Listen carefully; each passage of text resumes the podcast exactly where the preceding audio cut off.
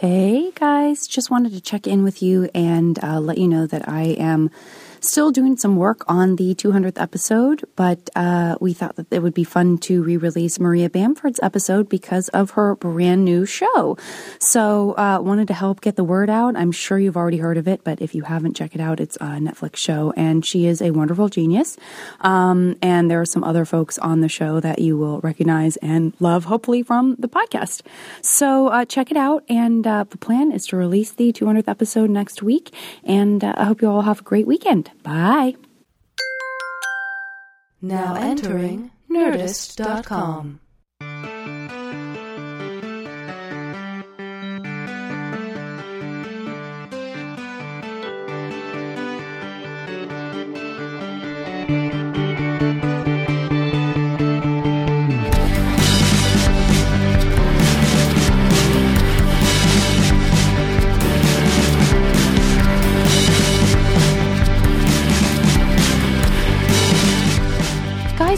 welcome to the JV Club. I I'm excited to say that this is a this is an oft requested guest that I've that I oh. have here sitting on the couch. Oh, Yeah, I've had people write me and say everything that you're doing suggests that Maria Bamford should be on your show and why hasn't she been? well, I'm I'm ready and I'm available. I'm almost always available.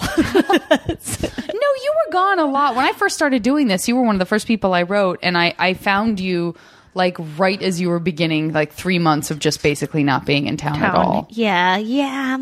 But I also sleep a lot, Janet. I sleep about 12 hours a day. Then I have a one hour nap in the afternoon.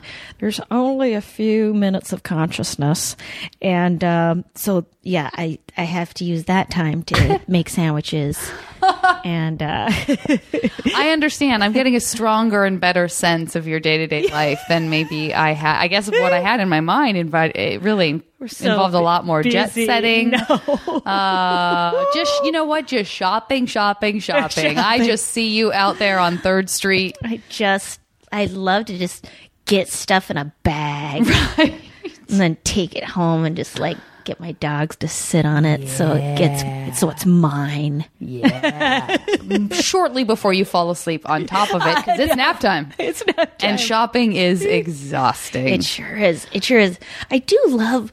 I mean, there is some sweet high that you can get by. You know, if you go Oh, shopping, sure. you can be there like three.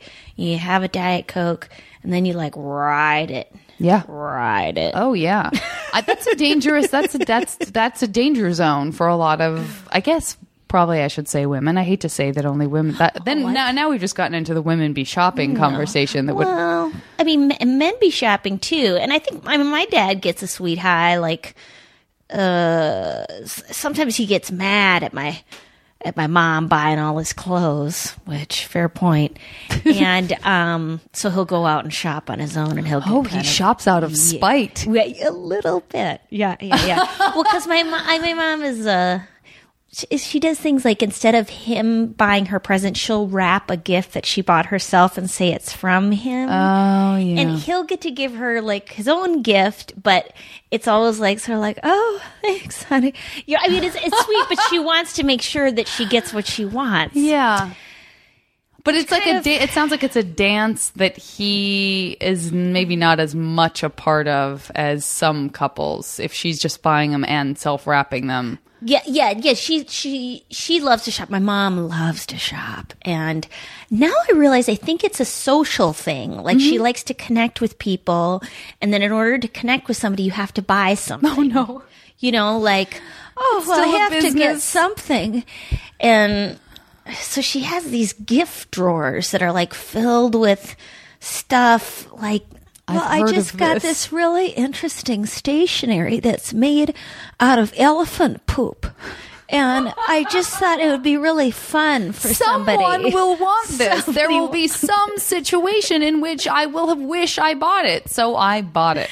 I bought it, and she likes to support things. Well, I, I mean, I, I think it's a it's a way to um, justify uh, spending money and spending time uh, shopping for things that you don't need. I understand that though. I understand that you you s- I mean in a way it's better, right? Because you're if you are eventually giving it away or I don't, Yeah, you know, yeah. rather Yeah. than. But I do think. I also think that uh, like magazines like Martha Stewart Living and play like magazines like that where I will read them and I will really get I will read them almost as though I'm going on vacation. It's sort of this thing where I, I read them and I think a lot of people have this relationship to that kind of lifestyle magazine that um you know, no part of me believes that Martha Stewart is out doing all of the things that are on her calendar and that she doesn't have a staff of people who are trimming her azaleas or whatever this that's happening. But that's one of those magazines that um they'll like every few months it seems like there will be some mention of like th- reorganize your present drawer. Now we all know that everyone has a present drawer where you buy things and you collect them and then you've got the drawer underneath it is the ribbon and paper drawer that you use to wrap these gifts because you never know when you'll be invited to a regatta and you'll need a candle for that yacht. I'm not even sure No, wh- no, what half the words I said were, but No, no, you know what I mean? no, Like it, there's the, there's that there's that sort of perpetuation of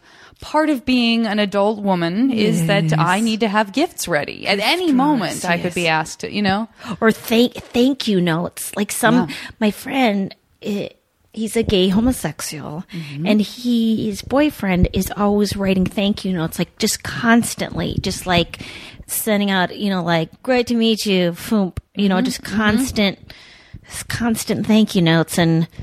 Yet my mom, she had a when I was a kid, she had a gift drawer, and I didn't like I am right now, I didn't plan very well, like for a friend's birthday party, and I just got really anxious.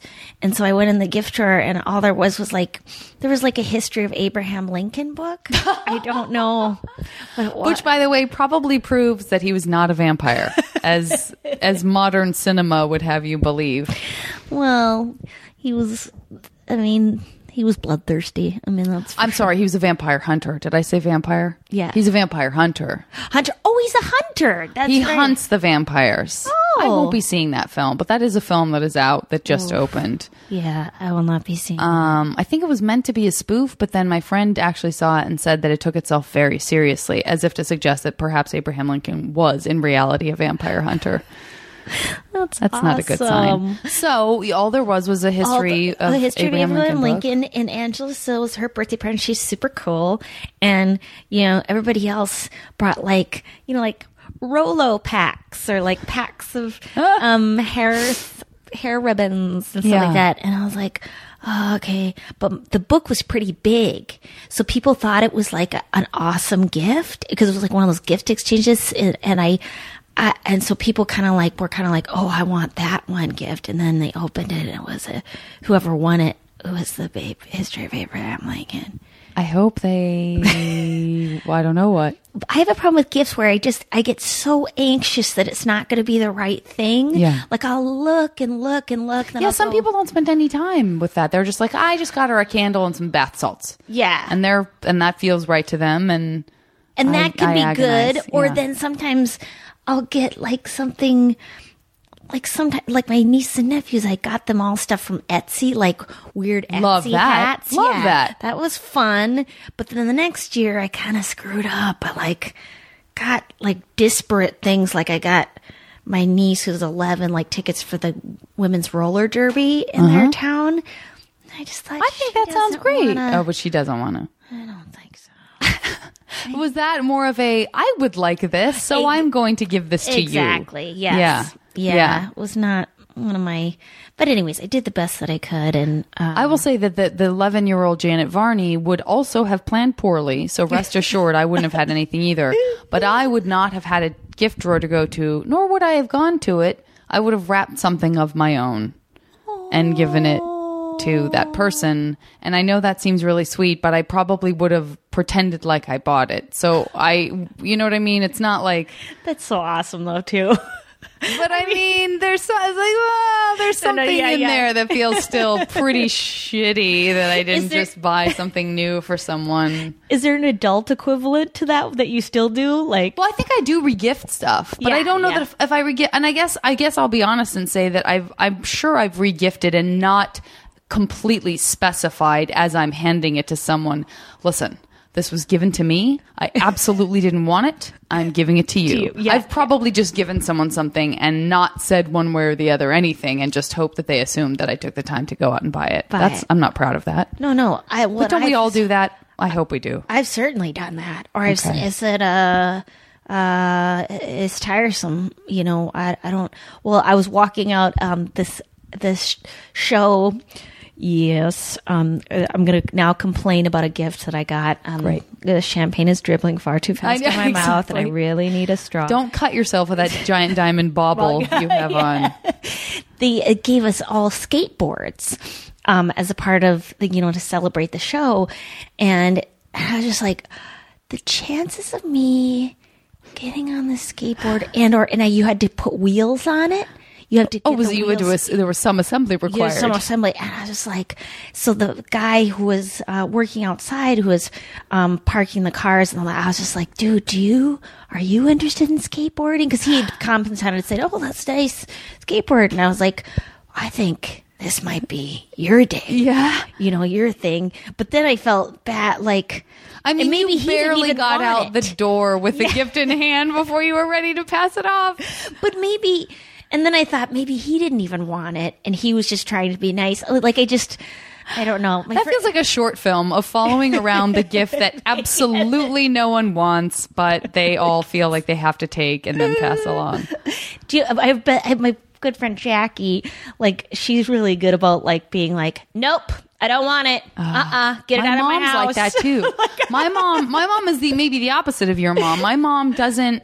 She's got a very small place, and she told me um, years ago.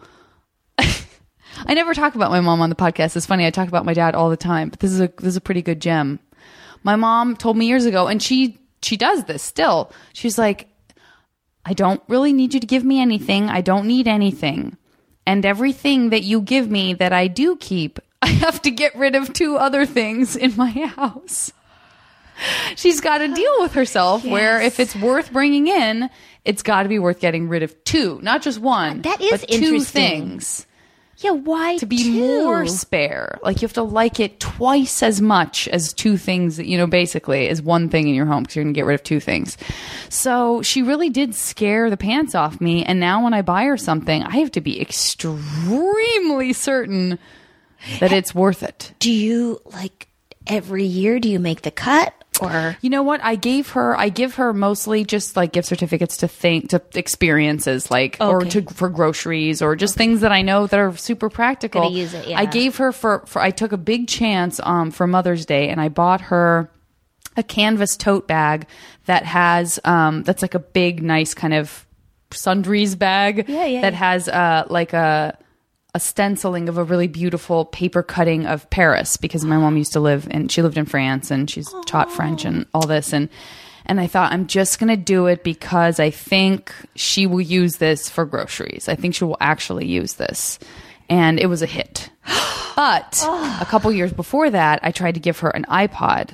And ah. because I thought, I don't know what I was thinking, because she isn't into that. She doesn't have like a, a cell phone or anything like that. But I thought, oh, she'll want she she lives in this apartment and there she lives around seniors and she's sort of the younger one of the seniors and she's always worried that things are too noisy for her neighbors. So she'll like turn the television off at a certain hour because she doesn't want to disturb anyone or she'll turn her ringer off because she doesn't want to disturb anyone. I thought oh if she puts the earbuds in she can listen to prairie home companion whenever she wants and da da da da. And so i bought her this ipod and i loaded it up with stuff and i i know this is i'm i'm making her sound like a bad person for not accepting it no, but no. it was a bad idea on my part because I should have known from all the other things about her that she would look at it and go, I don't want this. But to her credit, she opened it and said, I don't, I won't, I don't want this. and I ended up giving it to my cousin. It was all fine. great. Oh, great, But, um, and I knew it was a risk. It was that thing where you're really excited about something, but as you're handing it over, I felt like I was proposing marriage to her. I winced. I winced as I gave it, and even as she was opening it, I heard myself. I knew it was a bad idea when I heard myself saying, uh, "Now listen, hear me out." like that's never a good way to give someone a gift when you're yeah, yeah. already defending it before they've even seen what it is. that's so i mean well that's so lovely that you filled it with songs i, mean I kind of set myself up for the disappointment though, because I should have known better. And I wonder. I mean, I once got an iPod. Somebody gave me an iPod, and I didn't know what it was. So I, We talked I about it this. away- I gave it away because I didn't know what it was. We I was talked like, about this. It This was- seems yeah. confusing. and uh, so I, I uh, and now, See? uh, but How that must have been at the beginning of the iPods. yeah, that was at the beginning of the iPods, and I was like, this, ah, ah. you know, maybe, I mean, had she, Instead of asking someone to just show you how to use it or anything like that. listen, that. I don't have time to learn. Um, I know it's so silly. I, I um, I have a have a lovely uh, young co- comedian who's very funny. And her name is Caitlin Kimball, and um, she helps me out. Uh, basically, what she does is just helps me focus. Uh, I get we it. sit. It, she, we sit, and then I go ah. Ah, and then uh, she helps me, uh, but she, she helped me with like a bunch of social media stuff because I was Yeah. like, I need more help with that too. yeah, I just go, I don't know. And then, I, yeah, and then I just deny that it exists. I just go, well, never mind. Yeah, um, and I go through pockets where I'm really responsible, which is much worse because then I'm I've made myself available, which I want to be. Right, right. And then I get a bunch of tweets, and then t- something will happen, and two days will be really crazy, Right. and then I'm just gone, and I've just left everyone to think, what is what is wrong with her? How rude that she was there one second and like super engaged, and then she disappeared, and it's just a it's just a matter of like how many hours are in a day, or that lack of focus, or just getting tunnel vision about something else or what have you but Yeah, and like thinking, why I, I just, I think tweets, I also feel like kind of like perfectionistic, like, it's gotta be good. Sure. It's gotta be really important. And, um, and it's Twitter. I don't think it actually has to be very important. I think I should remind myself. right no i do follow you and i feel that i don't get that many tweets i don't I see know, that no, many no, tweets I do so not I'm- tweet. but i'm excited when i see one There's- then yes. there's the pressure There's the pressure. because then it's been quiet for a while so you probably it's a it's a self-fulfilling prophecy because if you're not tweeting much then it feels like it has to be important opposed to if you were tweeting all the time All the time, then I could just say Whatever was on your frozen yogurt. Sometimes it's really good. Yeah. And sometimes it all tastes the same, and they weigh it. Um, have you ever gone to the weighing frozen yogurt thing? Yes, I used to eat a lot of frozen yogurt, um, and it was specifically because it gave me a reason to get a m- melange of toppings that should never exist together. Like to be able to say, I, I- you know what? Yes, there is an entire candy bar on top of this uh, on top of this frozen yogurt, along with bananas and jimmies and gummy bears and whatever else I put on here. And then the weighing is the humiliation because then you see like I'm paying twelve dollars for something because I've I've put a bag of candy on Loaded here. it up. Well, and that's the weird thing. Like, it's always an interesting population in the froze yog. It always seems like it's a lot of thin white ladies in there. Yeah. like, I don't know what's happening. As we're all trying to somehow tell ourselves that what we're doing is healthy, okay. it's a healthier. because I always think that that yogurt isn't anything that it's just like styrofoam and then Yeah. so but it's fun so it's like an activity But it's like sugar It's styrofoam. sugar- sugar the sugar styrofoam. styrofoam. Maria, I, first of all, I this is rolling along so beautifully. I'm almost loath to uh, put a speed bump in it by asking uh, to Oh, put some of this in. Yeah, put, put some of this stuff, especially about your mom and whatnot, into context. And um, I'll tell you. Uh, I guess I'm not even asking you now. I'm just telling you what I know about you. Okay. You were born in a place in California that I have never heard of and can't pronounce. it's a navy base port Hueneme. It sounds. It looked Hawaiian. There was an H, and then there were a lot of vowels. yeah i'm not sure exactly my dad was in the navy for about four years in the submarines and so i was born on a navy hospital base and it's in ventura and i tried to get on there on the base to just see what's what Yeah. they wouldn't let me on So there. your birthing room. Yeah, but it wasn't. I guess you know you kind of gotta, kind of gotta go through proper channels. So it's still an active Navy base. Yes. It seems like a lot of Air Force. I don't know. I don't know why I'm acting like everything's a military ghost town now. Why would I? Ever since world peace was declared, what, is- where- what am I basing that on? yeah, and then moved to Florida, and then grew up in Minnesota. So when were you? When did you get to Minnesota? I know that you were there by 11 because I went to your Wikipedia page, Yes. which may or may not be true. no, no. Well, uh, I don't know. I haven't checked it. It's a. I was three, like three. We took the train from Florida all the way to Minnesota, Oh, my. and we um That must have taken like four weeks. It was like four weeks, and my sister kept telling me that if I pressed this button, in the railroad car that Donald Duck would come. and I spent like the whole time like going, would that be a good thing? Or would that be a bad thing? oh. Did you ever press it? I think I must have, and then it didn't happen. I think there was some. Wait, you know, back up. It didn't happen. It did well. What exa- kind of? Wait a minute. Well, my sister had a tendency to lie. She's no longer that excited.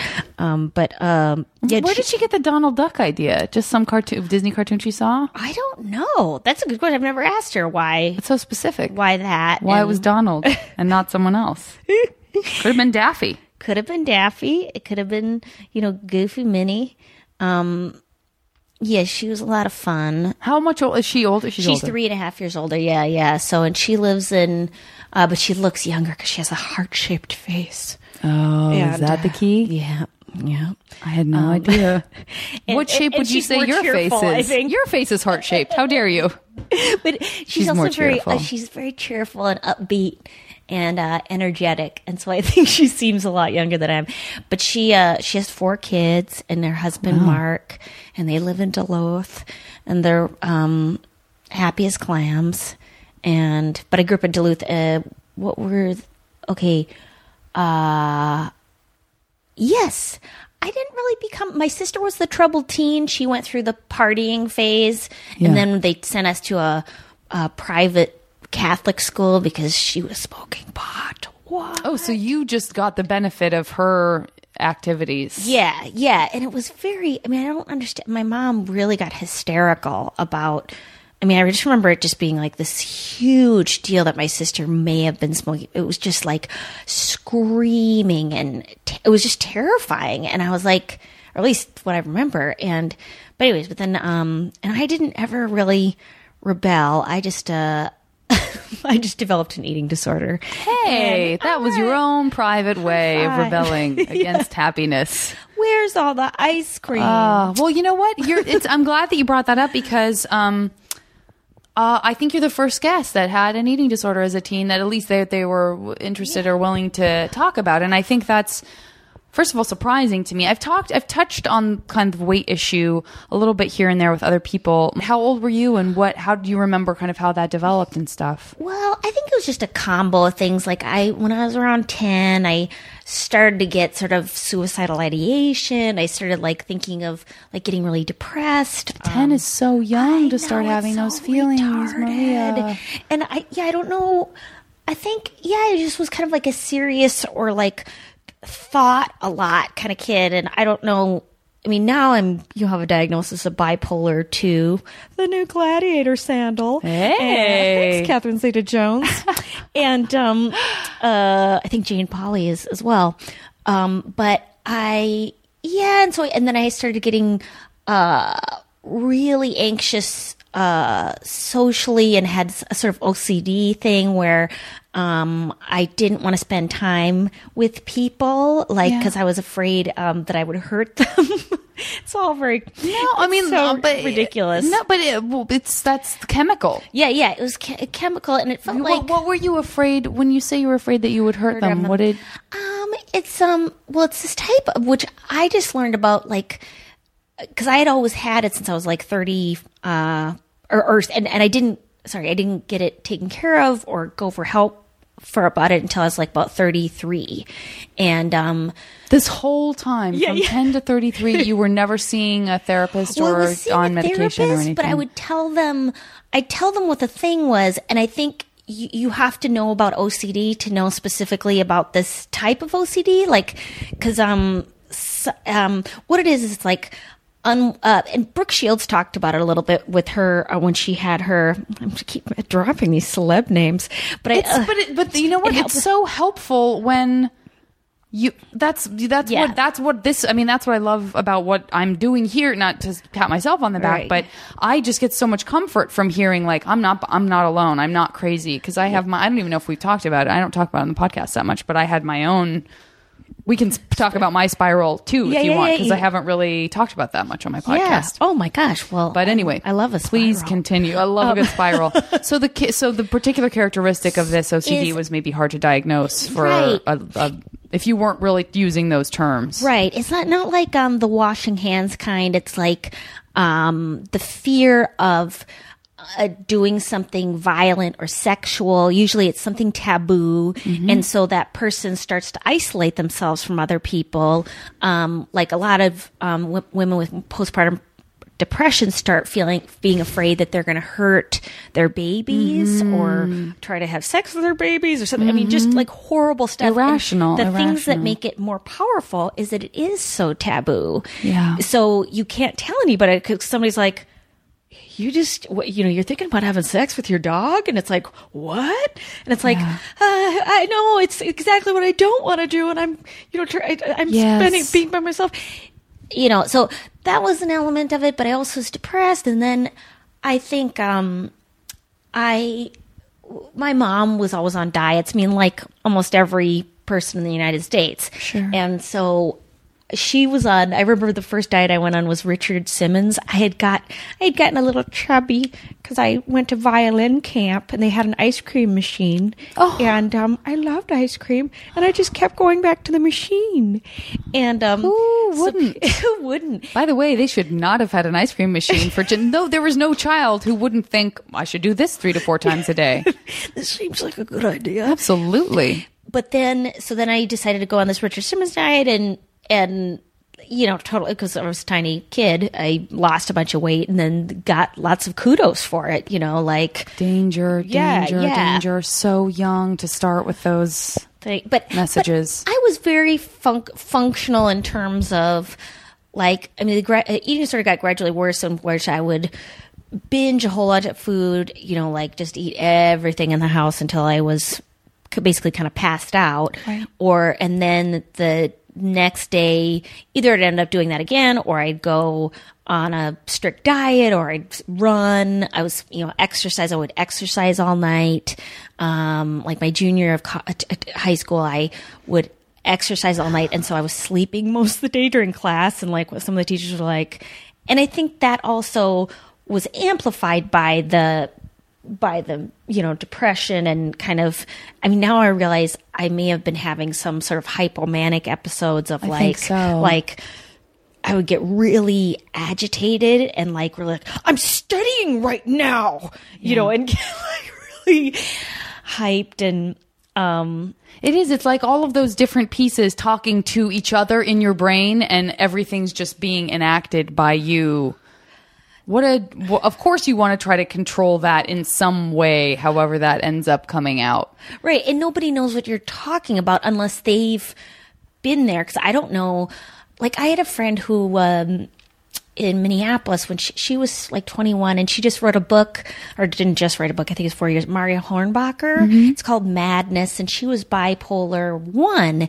And when I knew her, like I, I didn't totally understand what she was talking about. I was like, ah, I don't know. I don't you know what? get I don't know the difference between bipolar one and bipolar two. Well, bipolar one, it, you can go psychotic, or there's just like yeah, and, and there's something where it's like a disconnect where I didn't I didn't totally understand, and so I, I get it when people don't. You know, understand like my parents when I tried to tell them what was happening, they sent me to a therapist and they did the best they could that they were like I mean, that I got sent to a therapist was really nice and Yeah. um, so, and then that got worse until I went to college, and then it became like the addiction or whatever. The process became sort of got to this extent where it's like I couldn't function, you know, where I was like, you know, not flunking classes, but just like couldn't leave my dorm room, and and I was like, so then I called the suicide hotline, and they gave me the number to uh, some 12 step groups and then that was i got into those and that totally totally helped but i mean i feel like my brain it's just sort of a journey like it's going to keep having new exciting Yeah. uh, things with it Um, It seems so pat and and gross to try to put this spin on it right away, but it is something that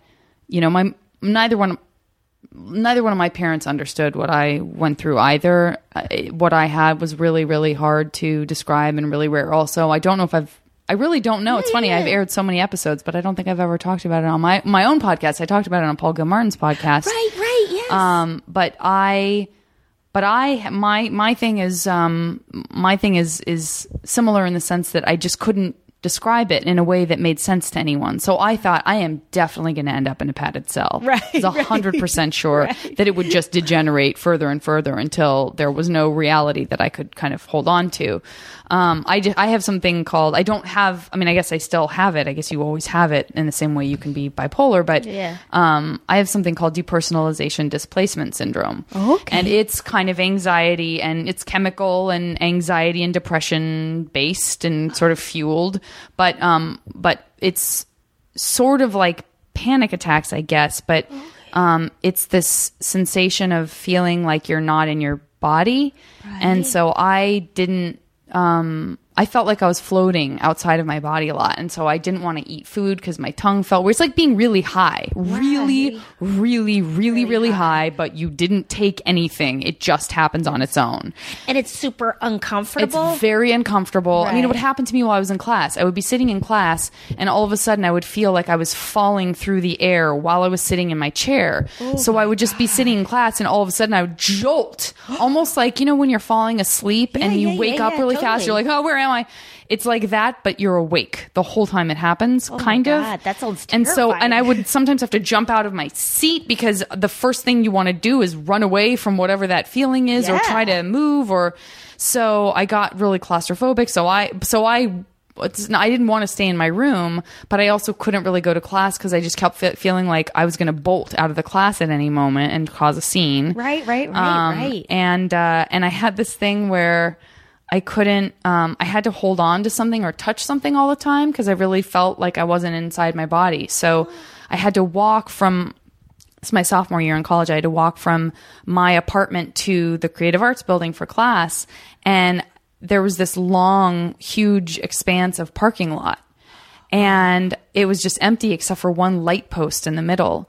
And I would walk with my arms holding onto my arms because another thing that happened to me was I felt like my hands would just drip down. They felt like they were made of like rubber, like Plastic Man. Oh my And I God. felt like they would just like drip down and scrape the asphalt. I just had this feeling that my limbs were endless and I and I hated that feeling. it was so I would just frightening, hug right. yeah, very Oh, frightening. frightening. Okay. So I would just hug myself. Like my arms were always folded. I always had my arms, and I would just like it was. I had to like h- how fast can I get to that light post so I can just touch it, Touch it. and feel a thing that isn't on me because I feel real weird to myself.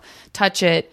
And then get the rest of the way until I could start touching trees, and I would walk along the hallways in the hall, touching the hall, like the walls on the oh, side. yeah, yeah, yeah. So it's crazy. I mean, that's No, crazy no. stuff. That's No, like, but- oh, I'm crazy. No, but I mean, that, But it was real. It's real, and like, I mean, I think that's people's brains are magnificent. You know, like That's what I was going to say. Actually, thank you for taking me back to what I wanted to say, which was neither of my parents understood that. They certainly were supportive. Right. Um, mine got started when I was around 16 and got way worse when I went to college. Did, who did you try to tell first? I tried to tell, you know what? My mom had gone through horrible depression and stuff when she was younger.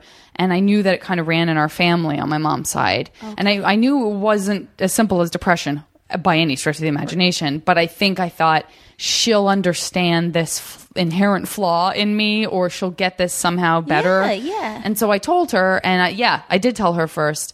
And she try she was great in the sense that she tried to sort of tell me this thing that you're feeling if it's like my depression i know you don't want to hear this but it if you just it'll just get better as you get older because you'll just understand it better. And i was like i don't want to hear that. I want it to be gone tomorrow. Yeah, yeah, yeah. um, but my dad's when I finally had to tell my dad because I did because I was a wreck, and I, mean there was a period of time between my so- my freshman and sophomore year when I was home for the summer where like I had to like I would like wake him up in the middle of the night and say, "Dad, I need you to talk to me. I need you to talk to me and like hold my hand and stuff because I can't. You know, I was a little kid, like Yeah, having yeah, a nightmare kind of. But I'd wake up in the middle of these attacks." And so his whole point of view as he was trying to be cheerful was isn't the human brain marvelous and aren't and and and aren't you lucky to be so creative and so bright and so sensitive this is the the cloud. The rest of it's a silver lining or whatever, you Right, know, however right, you want to look at it. But you can't, you don't get to have all these qualities that I see in you that are wonderful without a price. And the price is that you're highly sensitive mm-hmm. and you're fragile in this particular mental way. And we just have to figure out how to get you to a place where it's limited or it's you know livable or whatever but don't hate yourself and don't want to die and don't feel that way oh. because all you know he's just very sweet and That's very so romantic with a capital. R like Yeah. all the great artists have the you know what I mean Yeah, like no, he really no. tried to sort of put that spin and make me it's so my dad to like still try to make me feel important even with my mental illness to be like right. you should be proud it's a badge of honor because you're creative and Right. bless his heart but in those dark moments like you'll hold on to anything No, no, to feel like I'm not a piece of crap. Yeah. That's so it was nice to have, sweet. in a weird way, to yeah, to be encouraged in that way. To go, all right, I'm crazy, and I'm, I no one understands me, but maybe that's okay for now. Did it help at all with the symptoms then after? No. when- no. The symptoms I had to, I did have to learn to live with. I went on Prozac for a little while. I've been on, I was on a, a few different things, but um, it's just a weird disorder that sometimes the best that you can do for yourself is honestly give it time and and it the power started to just I still have times when I think I'm going to have a freak out like I feel it coming.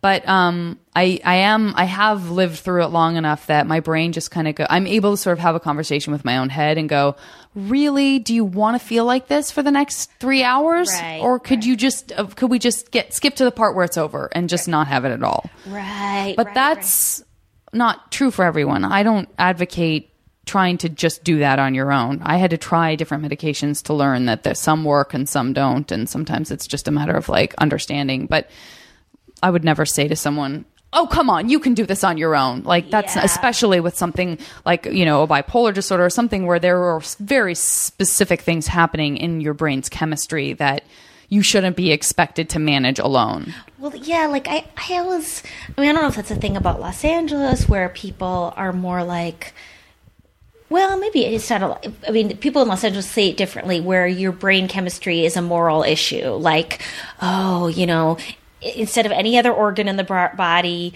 well, I mean, I guess people say blame you for being sick, you know, like. I don't know. I've just had. I mean, I I, I was in the psychiatric hospital, you know, because I was, uh, yeah, having a terrible time, and I totally with. I think that's the thing. Sometimes people don't realize how unbearable. Yeah. Like it's not just feeling bad. It's like physically, brain wise. It's like no, I do not want to exist anymore, and it's every moment, you Yeah. know, or or it's coming out, you know, and because like sometimes when people say dep- they're like, oh yeah, I used to be depressed. I'm like you know the way you say it, I, I, I doubt, I doubt that. You know, like I, I mean, but that's that's totally judgmental. Yeah. But, but I had somebody come visit me, and they were like, um, they go, it just, you know, I just want to let you know, you know, if you want to, maybe this is what you need to do. Maybe you need to, you know, if you commit suicide, that's kind of something that you need to do. And What? you need to go off into the next stage of your, yeah, because this person is like sort of a. Well, that helps if that person thinks person. that there's something on the other side. Yeah. But what if you don't? Sp- yeah and I, and I think they were trying to kind of comfort themselves as a spiritual thing like saying like um like you know if you if you have uh a stroke. Maybe part of you doesn't your brain you don't want to be in the world anymore. Like people have that louise hay sort of philosophy Yeah. of um that whatever illness you've brought it upon yourself and it's all based in some sort of psychology or self-esteem thing. And i i just i mean that's a yeah well i wrote a joke about it which is that uh why don't you go bring that ray of sh- sunshine down to the children's hospital Yeah, nothing gets me. I, I'm trying. I'm hard pressed to think of anything that gets me enraged faster than when someone's like, "I know she seemed like the best human being in the world, but she probably was hurt in some way, even as a child, to where she felt she deserved her cancer because she still is responsible for having it." Like nothing mm. makes me furious Yeah. faster. Yes, and Yeah. indeed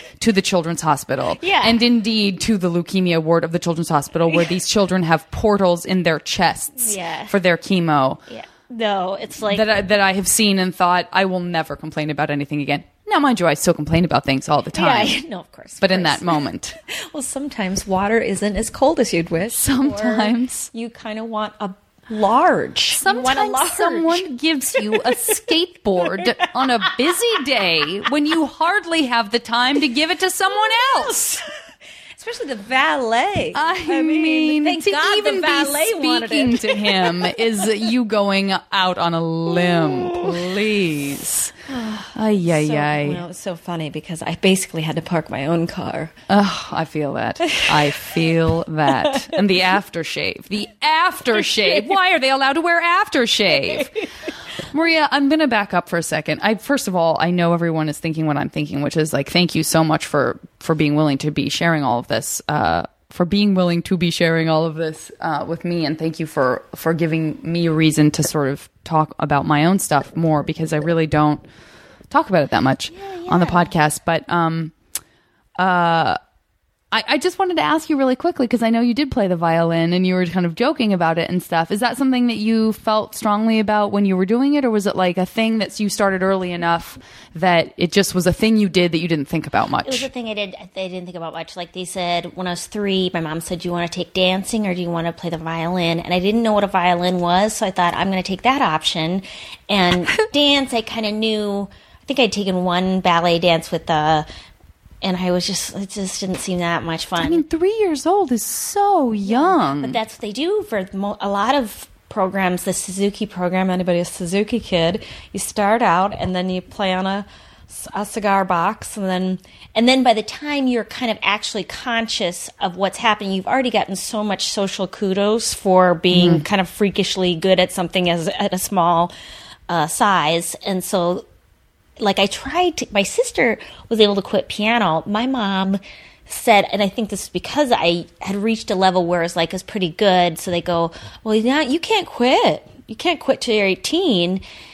And so I kind of just kept hmm. playing. But the good thing about that is that realizing that you know what it's like to practice something and to rehearse and that you it, it does help to practice and rehearse something but also that i didn't enjoy it like that i know what it's like not to enjoy an art form no, I think that makes perfect sense. Absolutely.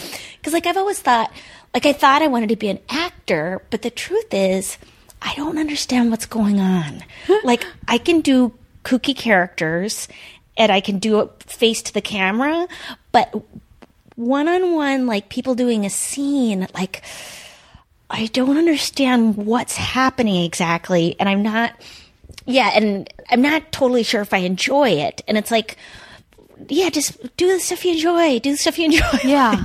It's funny though because I think we both are people. I mean, I think we've indicated just by virtue of describing our mental malady Yeah. that we live in our heads a lot. Yeah, yeah. eh, like it or not, Yeah. and that um, that it can be confusing to overthink stuff to a degree where you lose track of what enjoyment feels like and means. And I think especially in this business, you get a lot of people telling you what you should enjoy. And Right, that's right. very insidious because then you start thinking, I'm supposed to be really excited about this thing, but I'm not supposed to be that excited about this. But I feel weirdly the opposite. And should I trust myself? Should I not? I mean, it's like, talk about we chose something that enables us to spin and spin and spin and spin more than a lot of other things we could be doing. I know. That's well they I I read this book called um okay, Fame Junkies and it was like a, it's it's like a nonfiction book uh, it's kind of doing studies about different studies and essays about fame and how it is kind of mental illness. Like it is a comfort for people a lot of people who are in it. I mean not I mean, not to put myself down, but like to go, well, the feeling I feel on stage of that just sort of like peace is an endorphin thing. You know, like other people would be like, oh, I never want to be on stage, you know, and it's like, I, it's relaxing or, um, yeah, just, uh, like that that just, it makes, makes more sense. And also the kind of the mania or the excitement of like, um, not knowing what's next. Like I, I kind of like that. I don't, I don't mind that I don't know if I'll ever work again. Yeah. um, or I mean, I, I, I mean, I probably do. I did sign up at uh, Apple, Apple One again this year because I thought I did. I went into the psych ward this year three times, and it was just like. Mean, that was like just Were you, are you talking about at a private facility or are you talking uh, about at a, just a basic, basic hospital like hospital, a Cedars? Yeah, basketball. So you're not talking about like I always I I just like to separate that between like a state institution which is basically just a horrible prison where no there's no money and people don't necessarily get better there they they get well, worse sometimes. Well, yeah, no, I mean it's. I, I was at Glendale Adventist, which is a um, that's based in the Seventh Day Adventist, so it's I guess it's private in that, but I think it's for profit. Like I, it was paid for by my insurance, and Yeah. they have a lot of Medicare, Medicaid people there, and and it I just worry about places that are essentially like shove this person Mm. who can't do anything in there and just get them out of the forget way. about yeah well the i mean the one thing i mean i advocate going to the hospital for and for, for myself and i'm saying this for myself was like if i'm thinking of killing myself go in Absolutely. like because i feel i feel like that would prevent a lot of suicides is the because uh, at least in my mind my brain was not thinking well at the time was like going oh you know it would just be neater and cleaner if i commit suicide rather than go through the whole rigmarole of going to you know going to a hospital and, and then the $40000 it's going to cost I think there's a real. I was thinking about this. By the way, I don't mean to interrupt you. I, I just get real. Uh, No, no, no, When it's I'm exciting. talking about No, no. something that I I knew. yeah no no I just lo- I just adore you and that and I and I, we don't know each other that well, no. but I knew all of this without knowing it. Yeah, I knew yeah. all of this was. I didn't know. But I'm not surprised that Oh. any of these things are happening. great. but my synapses are all like No, no, Maria, no. Janet, Maria, Janet, Maria, Janet. But I was thinking about this when I was I was just in San Francisco and I was walking past like you know a fire truck arriving ambulance was already there they were pulling out the stretcher and from what i could tell and i do i'm not the person who crosses the street to go see what's going on i'm definitely not that person um, mostly because i'm afraid of what i'll see but also because i do like to think of myself as like i'm not a looky loo i don't do that however i did look over from across the street and go i wonder what's up Yeah. um, in San Francisco, it seems like more often than not, it's uh, like a homeless person or somebody who's uh, you know um, indigent and drunk, and sometimes they just pass out, and it's unknown. Are they okay? What's going on? Right. Um, so that's, I guess, what I was sort of expecting. But instead, there was a girl, sort of just a girl, you know, like a girl, a woman our age, maybe I don't know, twenties, thirties, something. I don't know. But she was she was sitting on the curb, kind of with her head in her hands, and then she looked up, and I saw this look on her face, and I, I thought, again, I this is based on nothing. I'm just drawing this whole huge conclusion. But as the fire engine is, you can hear the fire engine. She just looked embarrassed. Yeah, yeah. And I just thought, and that's what it, what came up for me with the whole suicide thing too, is that when you're in that space and it's not rational, there's a piece of that that's like the fucking the public humiliation of acknowledging my. I'm embarrassed that I feel like committing suicide. Like there's right, a right. piece of that. It's like there's there's so much different stuff going on that going to a hospital. What is it? The middle of the night, and there are going to be people with you know, somebody who has the flu, and then they're like it. Like you're still able to kind of think about weird normal pieces like that, even though you're living in a world of it's better to die, which is not normal. Right, right, right. Well, that there's so, and there is stigma and social pressure to support that, where people go, "Hey, you can suck it up, right?" Like, you know, like, well, just you know, because I don't think people, are, and me myself as well. Like, I, I don't think um, before I went, you know, got to a point where I needed to go to the hospital, I, I think I was judgmental of people who, you know, committed suicide, or I was like, well, geez, you know, and it's like, but once I was like, oh, I, I get it. Yeah. You know, it is, this is, this is not good. And also, I mean, eh, people do get tired of it. I mean, it's compassion fatigue. I have, you know, I have, I get ti tired of myself being super sensitive and all that stuff. And I have friends who are super sensitive. And I go, oh, come on. You know, it's, it's exhausting to be around somebody who, um, you know, is depressed or is, um, or does things that are cray cray that are upsetting. And, and so, but then, it's like it's also upset upsetting to be around somebody with cancer. I mean, it's kind of boring to be around somebody who's like, "How's chemotherapy today?" I have to hear about this again. I mean, you know, like it's, s- but there's no, but and and it's boring and it's uncomfortable and and we're we're all aware that we're fragile and nobody wants to be reminded of our f- fragility or our mortality. yeah, yeah, that's We don't like that. Nobody likes that. Thank God there are people who are caregivers who are working in hospices and stuff because as much as I feel like I'm empathetic and I like volunteering, I'm volunteering because I know I'm going to go to that leukemia ward and I'm going to be able to walk away from that experience and not go back the next day yeah, and yeah. feel that all over again. It's hard. yeah, It's hard. Yeah. Well, that that was funny too. Like, just the interesting, like who sh- who came to visit because I've been a person who I didn't visit my friends in the hospital. I I did I I did visit some of my friends in the psych ward, but um, but I didn't. And now I realize, oh my god, if somebody's in a hospital, go visit. I mean, because it sucks and like just like do whatever 'cause- because it's it's so bad and those whatever the one hour that the person is there is and yeah so i but it was interesting who showed up you know like some of my super sensitive friends couldn't couldn't do it but then my friends who are like more partiers were like we're coming over you know Yeah. we're bringing you chocolate bars and whatever. They won't let us bring in booze.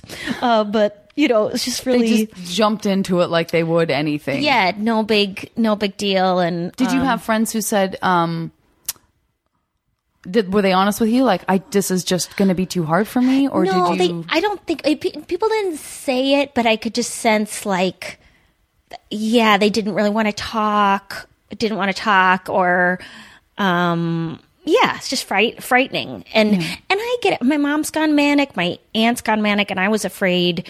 Um, I was afraid to talk to them because it was kind of stressful. Like, like you know, my mom was going off about something that was kind of cray cray, and at the and I didn't have that kind of mania, but I think I was really depressed. You know, crying, and it's like, well, that's hard. It's hard to listen to somebody, and um, yeah, it's just hard. But I, yeah, that's that's my new.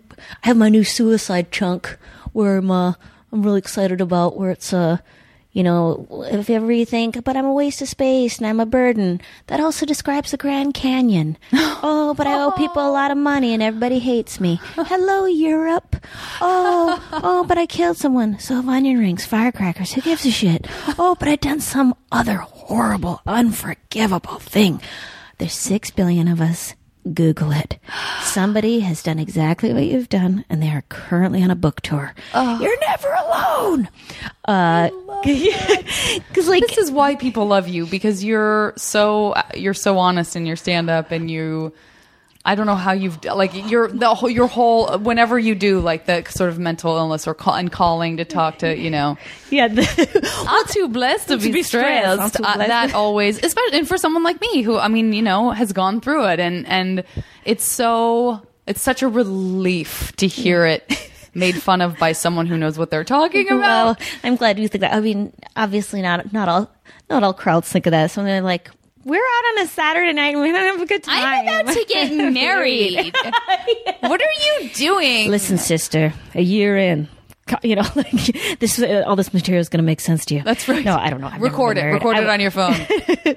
um, let me let, let me ask you this, just uh, contextually for for t- kind of talking about adolescence for a second. Yes. So so you you isolated. Did you have anyone? Did you have friends that that did you have friends that you could be normal Maria with but not be honest with? Or did you have none? Or did you have friends who kind of understood that something was up? Um, no, I mean, I totally had pals. Like, I'm kind of the same I was, you know, that I am now, you know, Yeah. just like fairly social and, uh, but I, I don't think I told anybody at all what was ha- happening, you know, that I was, and I asked friends from high school, hey, did you know, like, that I had an eating disorder or whatever? And they're like, yes. Oh, they did, but it was never discussed then.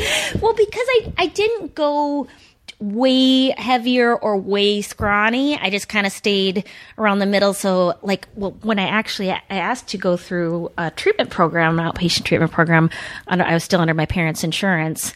Um, a friend of the family was a guy who worked at the clinic where my dad worked, and so that's where I got would get the shirts. He in- interviewed me and he called me and he's like, "Well, you just look great. I mean, I just don't understand." I was like, "Oh my god, you know." If that's what you're, yeah. Where do you start? You Where do you start if that's the beginning Yeah, of the yeah. conversation? Um, but yeah, so uh, but yeah, I had I had good friends, but I don't think I could. There's just nothing to be able to talk about it, and I think it seems like now there's just so much more openness to. And there's a great if anybody has teenagers who's listening uh, to this podcast who have any mental illness kind of things. There's this great book, and it's written by Kurt Cobain's cousin, who's a registered nurse. I think she's a psychiatric nurse, and it's called. Um, it sounds really depressing, but it, it's called When Nothing Matters Anymore. And it's this great book with profiles, with photos of teenagers who have, you know, and, uh, you know, whatever their diagnosis was and how they're doing now, like a follow up of how they're doing now. And it just seems like there's so much more support, or, or it seems like younger people are like, yeah, I'm schizophrenic. Yeah, I have, like, because people come up to me after the shows and they're like, yeah, I'm close, you know, but, and which that just, uh, that wasn't my experience growing up at all. So it's so it's awesome. I think it's getting better and better. I'm heartened by that, but I just felt like I've turned into that old grumpy lady who's like, there are no, there's no support, there's no role models. It's Kim Kardashian all the time. It's like there's no one who's.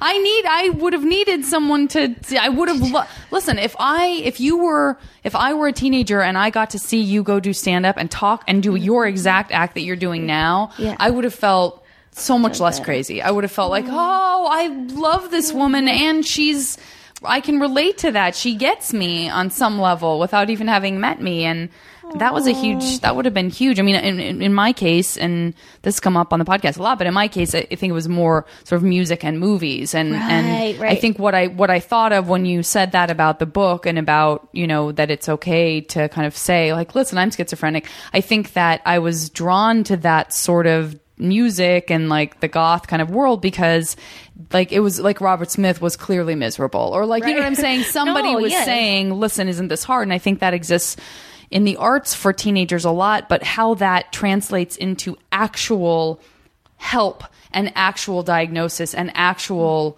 the brightening of it rather than finding a way to sink into it at least to feel like you're not the only one. That's like there's a there there probably was a much bigger gap that is now being closed i hope from what you're saying more I hope so. I mean, I think. I mean, I just think like there's another another great book called Welcome to the Jungle. Um, it's about. Uh, it's a really funny book about being bipolar. About. about um, how to care for it's just a great book. I can't remember the author's name, but just a woman, uh, just great book. And there's um, yeah, like even in my hometown, which uh, Duluth's kind of progressive, but they have like a special adolescent psychiatric unit that's like it's it's a home setting, so it not um, so much like a hospital because um, hospital. It's just it's uh, super depressing. It's uh, depressing how how how depressing hospitals are. Like you Yeah. just go. Hey, breast cancer, they got pink ribbons and teddy bears, and the nurses are walking around with funny glasses and oh, laughing with balloons. And then it's like, psych ward, it's like, tamp it down in there. Like, got a, yeah, there's a big screen TV playing Ultimate Fighting, and then there's a smoke bucket. It's like, yeah you guys. after a while we just stopped repainting because we know the walls are going to be ruined again so just so oh yeah yeah so yeah, it's so uh, sad. But uh, yeah, I, I get really, and I get passionate about that idea that um, you know, schizophrenia is something uh, a, a lot, not not all the homeless population, but a lot of uh, that goes untreated because there's no money in it. You know, there's no no schizophrenics or people who. Um, it's such an unmanageable disease, and it's difficult. You know, it's- it- it- you know, no one's gonna you buy that yogurt. poster Yeah. person yeah. who's like listen i'm fabulous and i'm schizophrenic Schizophrenic, yeah, yeah, and it's yeah, it's so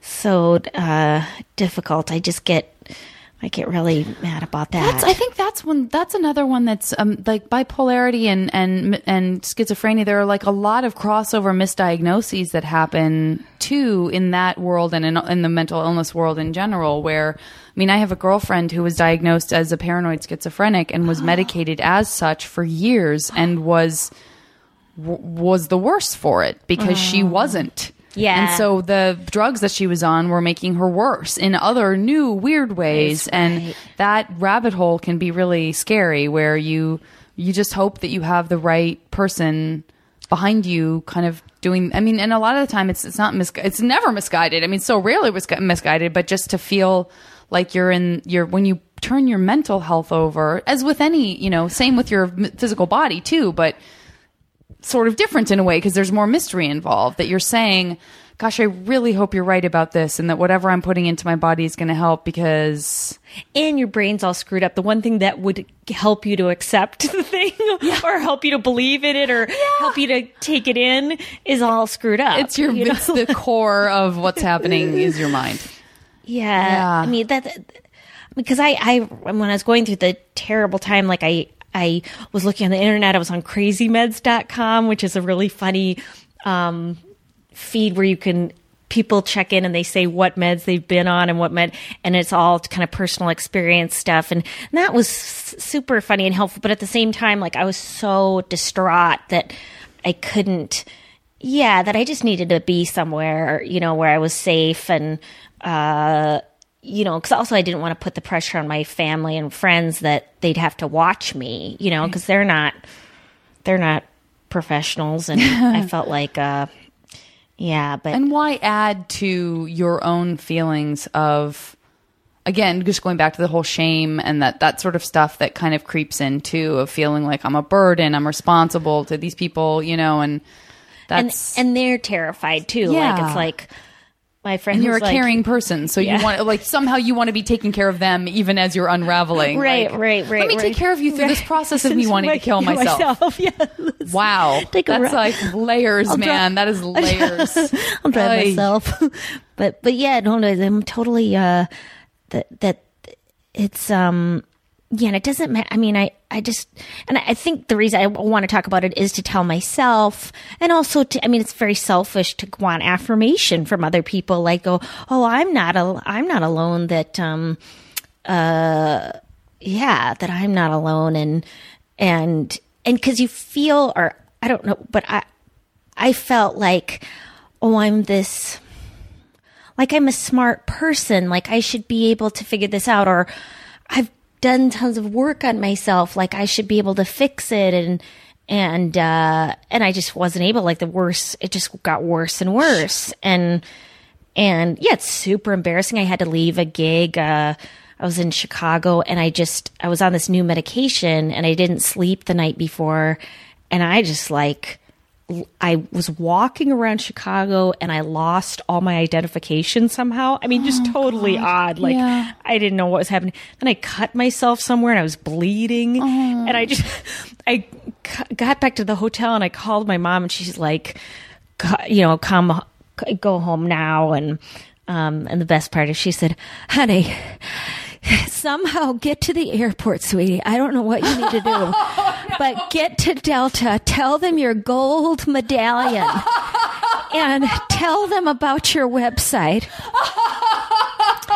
and so it came to pass, as my friend Jackie Kishnawa says, and uh, and I and because I am uh, privileged and am gold medallion, I was uh, given a first class ticket home because I was bleeding and weeping, and oh uh, my god. they want to get that person out. that is they want to get that person seated first so that everyone can parade past them and look down at the bleeding weeping woman in first shaking, class trembling, totally Oh. God. You know, that's one thing. I mean, I haven't had psychosis, and that seems. I mean, that seems really frightening too. But um, I'm yeah, and, and knock on wood. but is that is that something if you if you don't know the answer to this by all means Yeah. i don't expect you to but when we talk again when we talk about psycho and this is not a mental health program but Right, right. um, when we talk about psychosis are is that something that can manifest in being bipolar yes, yes. and also schizophrenia and schizophrenia. Yeah, yeah. So I think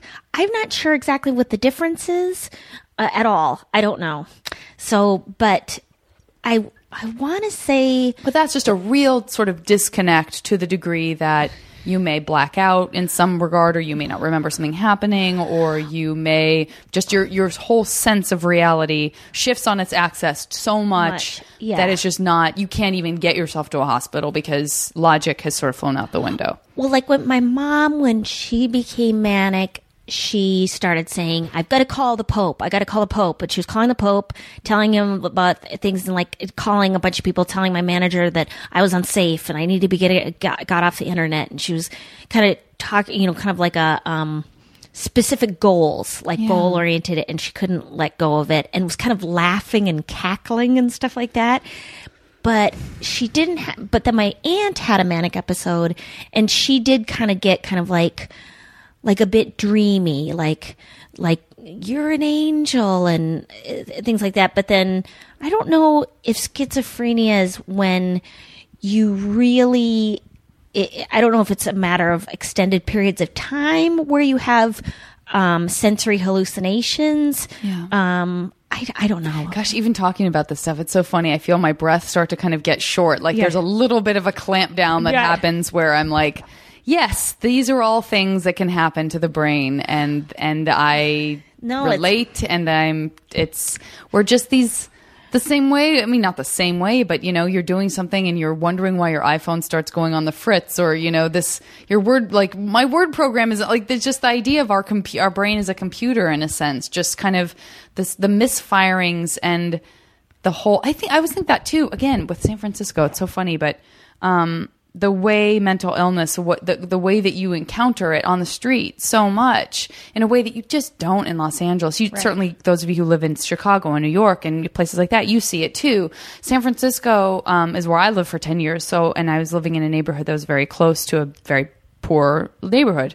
And so I was, I just saw it all the time. And, and I, I always marveled at how the way that the human brain, quote unquote, breaks in such a similar way, even when you're odd and schizophrenic or having like in a psychosis, like the fact that the way it manifests is so frequently that person's having an imaginary conversation or that person has come up to me as though they know me and is acknowledging some conversation we've never had. And just the way it's con- there's not to say it's always consistent like that but just sort of going wow it's so interesting how cray cray quote Yeah, unquote yeah. you know how it manifests consistency i don't know like Well, that yeah, that there is a pattern to it. That it's not just like this, um, you know, like well, like that person's crazy. It's like no, it's a specific thing. Yeah. everybody. Like um, my friend works in mental health, and she says, "You know, a lot of people who are schizophrenic talk a lot about God. You know, are very Right. religious."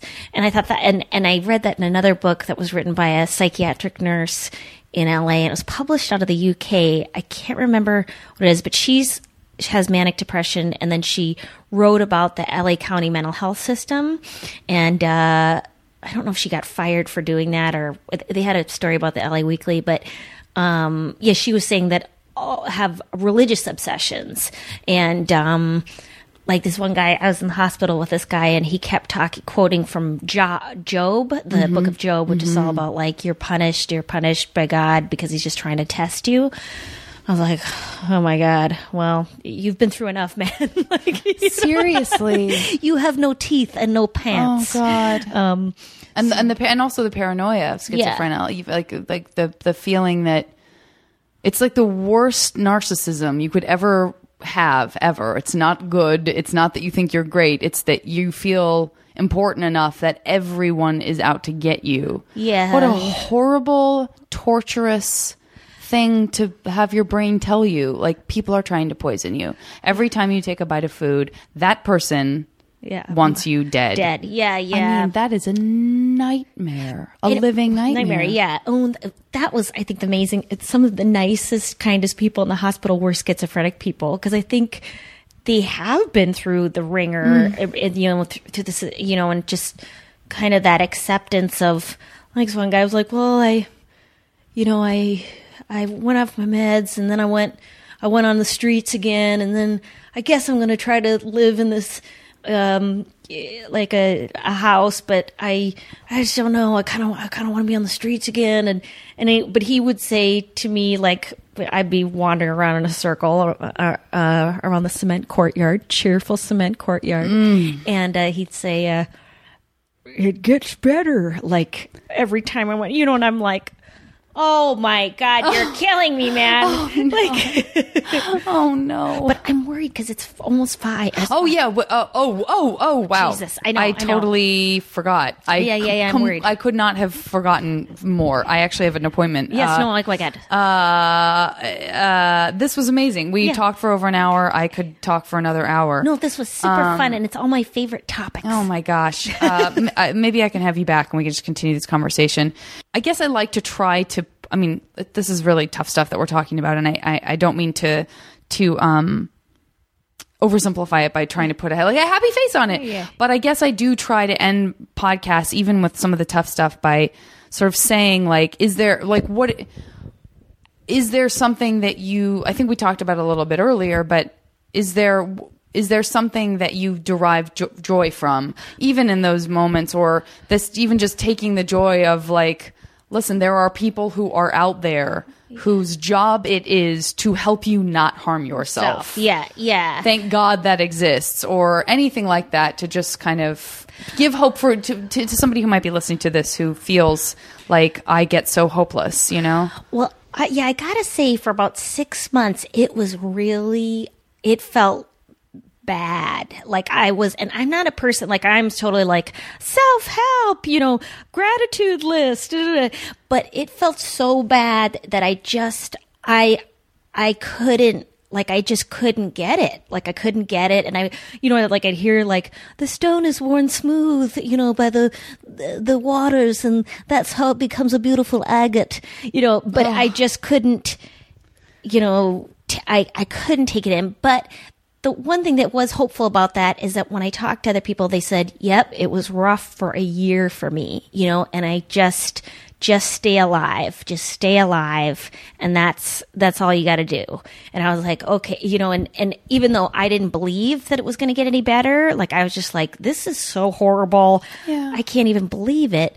Uh yeah just just stick around and it may take a while which th- Nobody wants to hear that. Like yeah nobody saying. was yeah the, like i i could say that I, I mean i did there was chocolate cake occasionally at the hospital and there were plenty of lovely people and stuff but i um i gotta say yeah it was sort of uh a you know not po- po- not good feeling so And we're also living in a culture. Oh God, I could talk for five more hours. Yes. We're also living in a culture where we're taught that things should happen instantly. So we're Exactly, you're yeah, yeah. fighting that too. You're Yeah. being told just stick around. It may take time, and and everything in what we're conditioned to believe is it shouldn't take time. It should be tomorrow. Well, and yeah. and but the hope in the hope existing in that it that's that you if you can survive that that it does and you just keep can. going back like um, the book madness by Marya Hornbacher was like super super hopeful to me. Like she's hospitalized i think three or four times a year for because she it, it, it's just a really s- severe case. And i just go okay you know like well you know what i I gotta, I gotta be willing to, uh, you know, be, because because life is good, you know, and it is, um, there is, um, it, it, like, man, I'm so grateful now. I, I can't believe how much much better I feel. Like now, it's like, I mean, that's that is the gift of it. Of anything is like you just go, oh my god, I'm s I'm so grateful just to enjoy, you know, like writing in my notebook. For goodness sakes, Yes. yes. but it is, and, and to and to be able to be in a place where you can some part of you, even if it feels like it's not taking it in, that someone can say, you know what it likes to what you know what it feels like to feel good. And right now, making that comparison feels embittering because you feel like you're never going to feel that way again. Yeah. But I know I am not where you are right now and I know better and I can see a larger scope and I can say you can feel that way again if you're willing to stick around. Yeah, just stick around and Yeah. it's and it's horrendous. It's horrendous, and um, but it, you know it does. It, it will get better, and I mean, I don't. I mean, I don't know. At least that's what, what my story was, and I didn't Sure. believe that it was going to get better. So, So there that is. Maria, thank you so much for doing the podcast. no, I'm so glad. couldn't be less interested in turning off this microphone. I know everybody will feel the same way, but thank you so much. No problem. I'm so glad it was. It's so, my it favorite topics, and I love. It was great. I love your pillows, which have little She's surrounded by weird, funny pillows. They're That's really great pillows. They're here. important pillows that need to be celebrated. okay. Um, thanks, and uh, and guys, as always, you know, please feel free to send questions and comments, and um, and thanks for listening. Bye.